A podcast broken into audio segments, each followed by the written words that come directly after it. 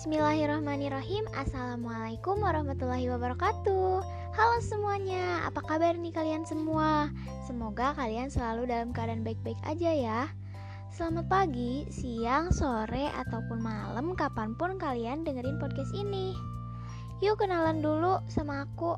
Aku Marsa Mumtaz Mahasiswi Pendidikan Akuntansi Universitas Pendidikan Indonesia Angkatan 2019 dengan NIM 1904369 di podcast perdana aku kali ini, aku pengen ajak kalian untuk membahas materi mengenai mengelola kartu piutang pada mata pelajaran akuntansi keuangan. Apa aja sih yang akan kita bahas di dalam podcast kali ini? Penasaran kan? Jadi yang akan kita bahas di dalam podcast ini ada pengertian kartu piutang, jenis-jenis piutang, prosedur pencatatan piutang, mengidentifikasi data mutasi piutang, membukukan data piutang ke masing-masing kartu piutang, melakukan konfirmasi saldo piutang, dan yang terakhir adalah menyusun laporan rekapitulasi piutang. Tanpa lama-lama lagi, yuk kita langsung masuk ke pembahasannya.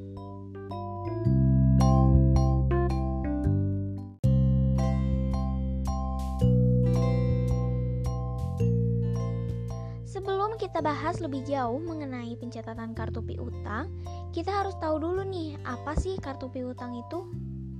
Jadi, kartu piutang adalah catatan akuntansi berupa buku pembantu yang memuat rincian mutasi piutang perusahaan terhadap semua pelanggan yang berhutang. Jika piutang dikelola dengan baik, maka nilai piutang yang dicatat dalam laporan keuangan akan menunjukkan hasil yang sebenarnya. Begitupun sebaliknya. Gimana nih, sampai sini kalian udah ngerti kan apa sih pengertian dari kartu piutang sendiri? Selanjutnya, langsung aja aku mau ajak kalian masuk ke pembahasan yang kedua, yaitu jenis-jenis piutang. Piutang dibagi menjadi dua jenis. Yang pertama adalah piutang dagang. Piutang dagang merupakan tagihan perusahaan kepada pelanggan sebagai akibat adanya penjualan barang ataupun jasa secara kredit. Dalam hal ini, tagihan tersebut tidak disertai dengan surat perjanjian yang formal, tapi karena adanya unsur kepercayaan dan kebijakan perusahaan di mana dalam penjualannya telah ditetapkan syarat penjualan. Misalnya, yang biasa kita temukan adalah 2 per 10, N per 30. Hal ini artinya piutang yang timbul diharapkan e, dapat diterima dalam jangka waktu paling lama 30 hari sejak tanggal transaksi. Jika pelanggan membayar dalam jangka waktu kurang dari 10 hari setelah tanggal transaksi, maka diberikan potongan ataupun diskon sebesar 2% dari harga jual. Nah, piutang dagang ini pada umumnya berjangka waktu kurang dari satu tahun, sehingga dilaporkan sebagai aktiva lancar. Jenis piutang yang kedua adalah piutang non-dagang. Piutang non-dagang adalah tagihan perusahaan kepada pihak lain atau pihak ketiga yang timbul atau terjadi karena adanya transaksi penjualan barang ataupun jasa secara kredit. Apa aja sih yang termasuk ke dalam piutang non-dagang? Yang pertama adalah piutang biaya. Piutang biaya adalah biaya yang terjadi karena pembayaran di muka atas biaya-biaya yang seharusnya belum menjadi beban pada periode yang bersangkutan. Biasanya kita temukan adalah sewa dibayar di muka. Nah, yang kedua adalah piutang penghasilan. Piutang penghasilan adalah tagihan kepada pihak lain karena adanya penghasilan yang harusnya sudah diterima tapi kenyataannya baru akan diterima di masa yang akan datang. Yang biasa kita temukan adalah penghasilan yang masih harus diterima. Yang ketiga adalah uang muka pembelian atau persekot. Uang muka pembelian yaitu uang muka atau persekot yang dibayarkan untuk pesanan suatu barang yang akan dibeli. Yang terakhir, yang keempat adalah piutang lain-lain. Piutang lain-lain merupakan tagihan yang terjadi kepada pihak ketiga atau pihak lain secara khusus.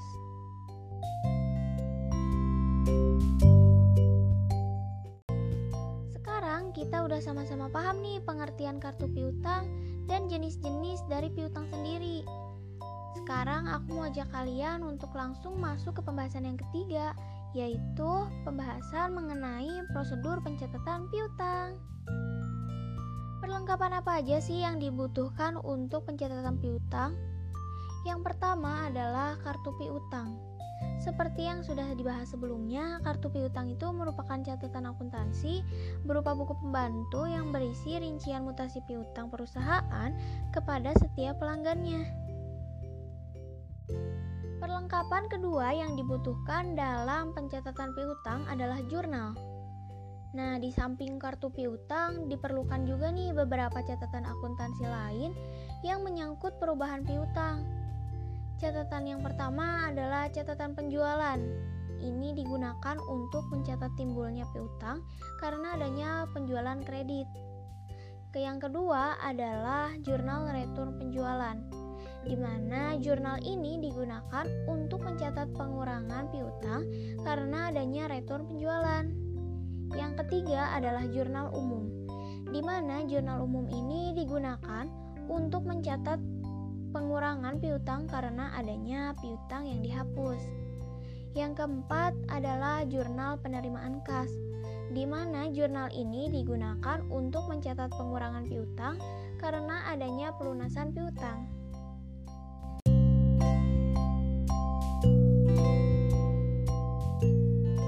Selanjutnya yang akan dibahas adalah mengidentifikasi data mutasi piutang.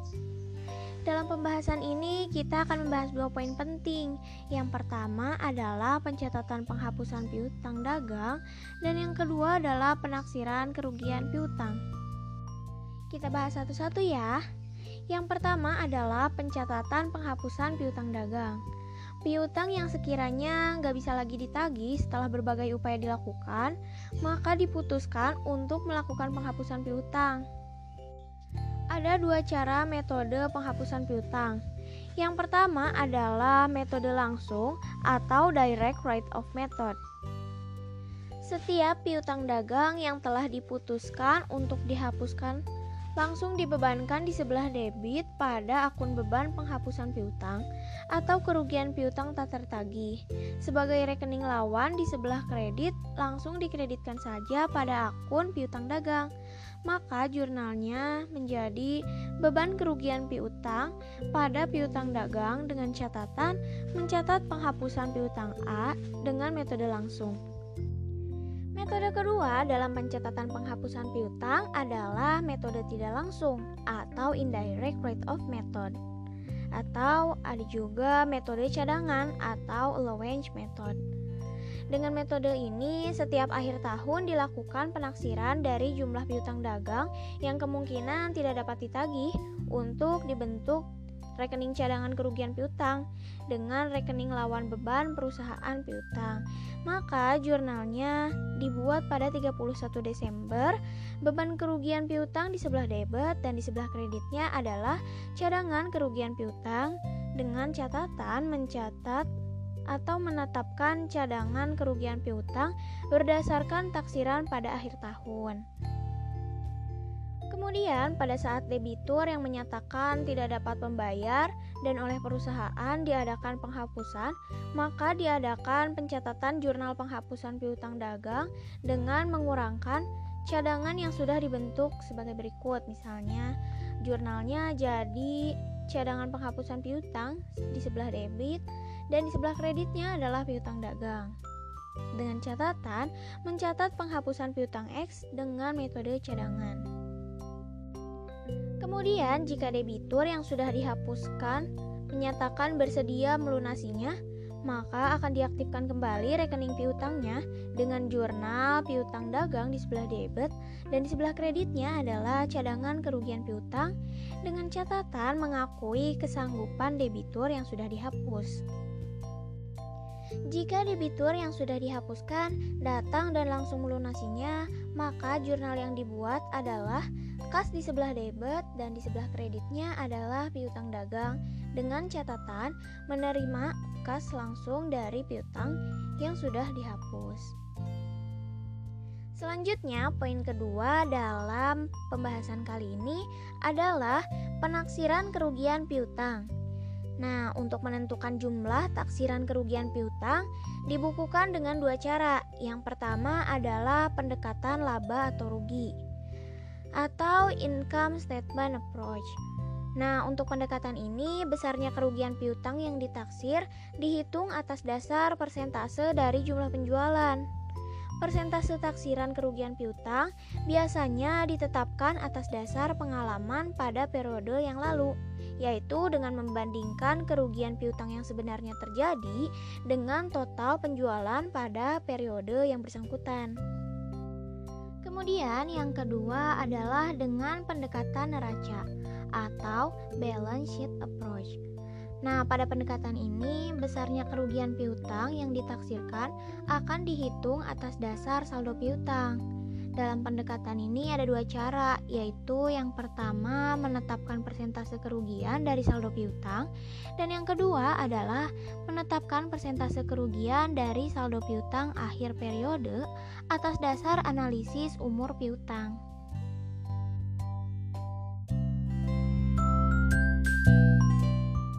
Gimana nih, kalian udah pada paham kan? Sekarang aku mau ajak kalian untuk masuk ke materi yang kelima, yaitu membukukan data piutang ke masing-masing kartu piutang. Jika ada transaksi-transaksi, maka langsung saja dicatat dengan jurnal-jurnal yang sudah dijelaskan tadi, baik itu dengan metode langsung maupun dengan metode tidak langsung. Nah, setelah di jurnal transaksi-transaksinya, kemudian dikelompokkan menurut pelanggannya. Setelah transaksi-transaksi di jurnal dan dikelompokkan, selanjutnya data piutang tersebut dibukukan ke masing-masing kartu piutang. Gimana? Cukup mudah dan simpel bukan? Cara membukukan data piutang ke masing-masing kartu piutang? Oke, kalau kalian udah paham sampai sini, berarti kita bisa langsung ke pembahasan yang keenam.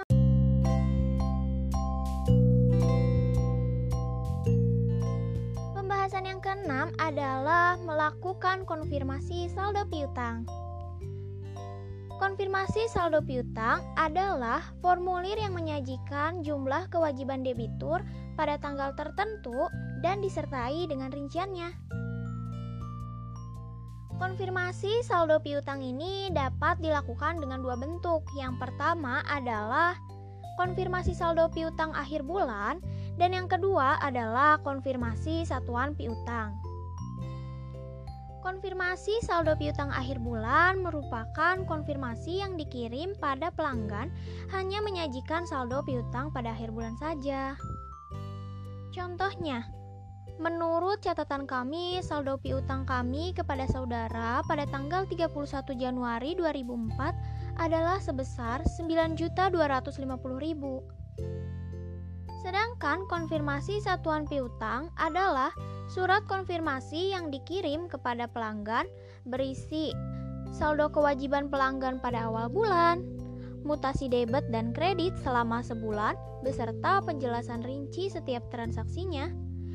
Kemudian, saldo kewajiban pelanggan pada akhir bulan. Contoh kata-katanya adalah Menurut catatan kami, saldo piutang kami kepada saudara pada tanggal 31 Januari 2004 adalah sebesar 9.250.000 dengan perincian sebagai berikut. Kemudian, di dalam surat tersebut dicantumkan rincian-rincian mengenai transaksi apa saja yang sudah dilakukan selama satu bulan.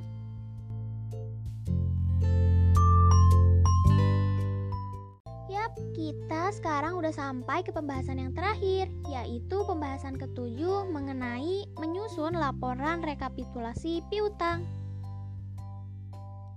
Yuk simak terus podcast ini sampai detik terakhir supaya informasi yang kalian dapatkan mengenai mengelola kartu piutang gak setengah-setengah.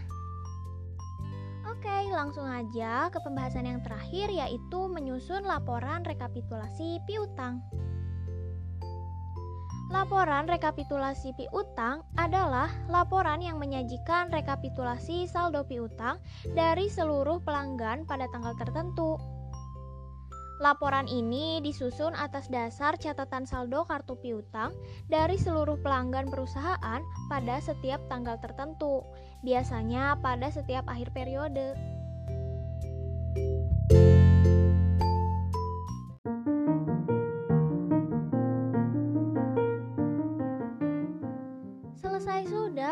Pembahasan kita kali ini mengenai mengelola kartu piutang. Jangan lupa untuk cari referensi lainnya dan sumber-sumber lainnya untuk menambah wawasan kalian. Semoga dengan adanya podcast kali ini, kalian bisa lebih paham mengenai kartu piutang. Ambil sisi positifnya dan buang sisi negatifnya ya. Sampai jumpa di podcast selanjutnya. Wassalamualaikum warahmatullahi wabarakatuh.